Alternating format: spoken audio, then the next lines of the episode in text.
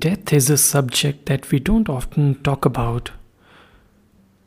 Everybody is aware of it, but uh, people just hesitate to talk about it. It just makes a, some kind of depressing conversation.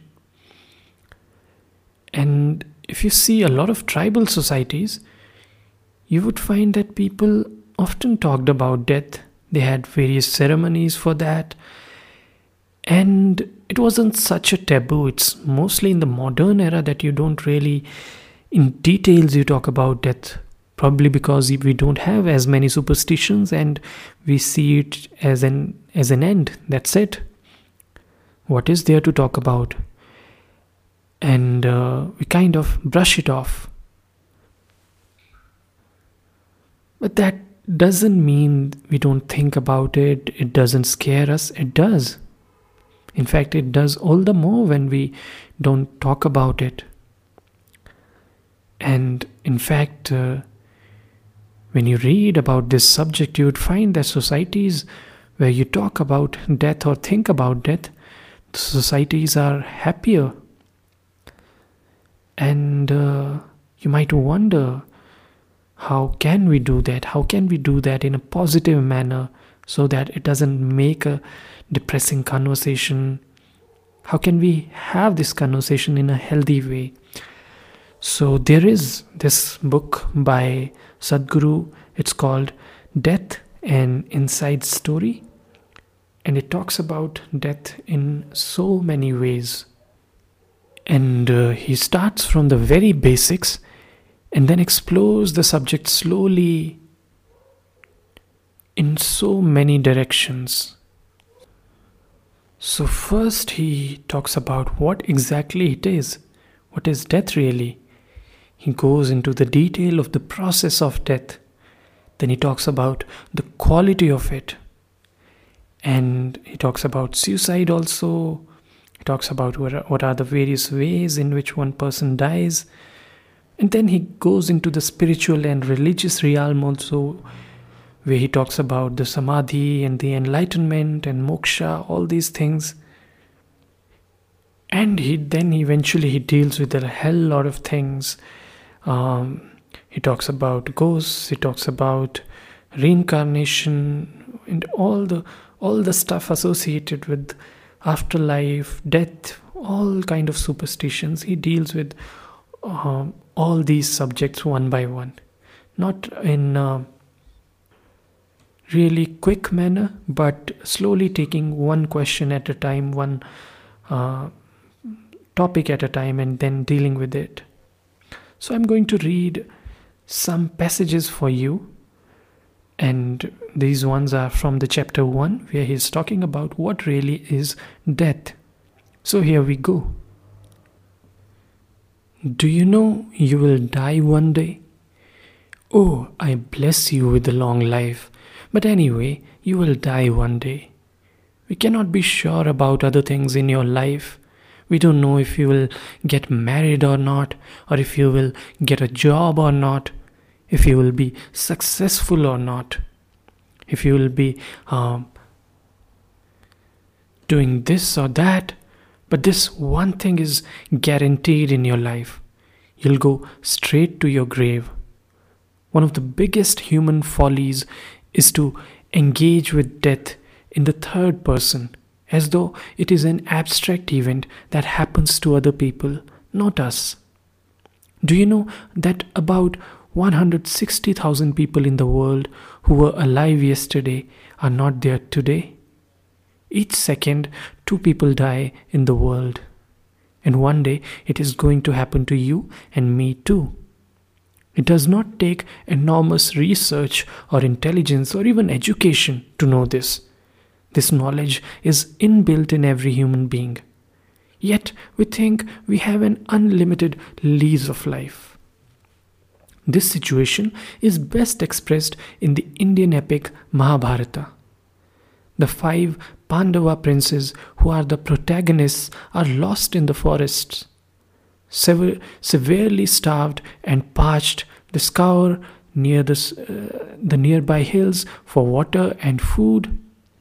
They spot a lake, and as they try to drink from it, they are confronted by a yaksha, a celestial being, in the form of a white crane who insists they answer his questions first. Refusing to be stopped by a mere bird, one by one they drink, they try to drink from the lake and drop dead. Only Yudhishthira, the eldest of them, is left. Always the humble and righteous one, Yudhishthira, ignores his thirst and engages with the Yaksha, who fires a volley of questions about life at him. One of those questions being, What is the biggest wonder of life?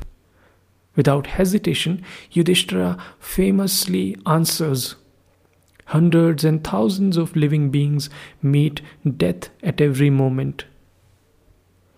Yet, the foolish man thinks himself deathless and does not prepare for death. This is the biggest wonder of life. The Yaksha is pleased with this answer. So he allows him to drink from the lake and also restores the lives of his dead brothers. This happened 5000 years ago, but the human psyche regarding death has changed very little since then. Death is a very fundamental question. Actually, death is closer, closer to us than the statistics we read about it. Each moment, death is happening in us at the organ and cellular levels. This is how, with just one look at your insides, your doctor knows how old you are. In fact, death began in us even before we were born. Only if you are ignorant and unaware does it seem like death will come to you someday later. If you are aware, you will see both life and death are happening every moment. If you as much as breathe a little more consciously, you will notice that with every inhalation there is life, with every exhalation there is death. Upon birth, the first thing that a child does is to inhale, to take in a gasp of air. And the last thing that you will do in your life is an exhalation. You exhale now, and if you do not take the next inhalation, you will be dead. If you do not get this, just do an exhalation, hold your nose, and do not do the next inhalation. Within a few moments, every cell in your body will start screaming for life. Life and death are happening all the time. They exist together inseparably in the same breath. This relationship goes even beyond the breath. Breath is only a supporting actor. The real process is of the life energy or prana that controls physical existence. With certain mastery over prana, one can exist beyond breath for substantial amounts of time. Breath is a bit more immediate in its requirement, but in the same category as food and water. Death is such a fundamental aspect because if one small thing happens, you can be gone tomorrow morning. Why tomorrow morning? One small thing now, and you could be off the next moment. If you were like any other creature, maybe you would be unable to think about all this. But once one is endowed with human intelligence, how can you just ignore such a significant aspect of your life? How can you avoid it and live on as if you are going to be here forever? How is it that after living here for millions of years of life, human beings still don't know a damn thing about death? Well, they know nothing about life either. We know all the trappings about life, but what do you know about life as such? Fundamentally, this question has come about because you have lost perspective as to who you are in this universe. If this solar system in which we are evaporates tomorrow, no one will even notice it in the cosmos. It is that small, just a speck. In this speck of a solar system, planet Earth is a micro speck. In that micro speck, the city you live in is a super micro speck. In that, you're a big man.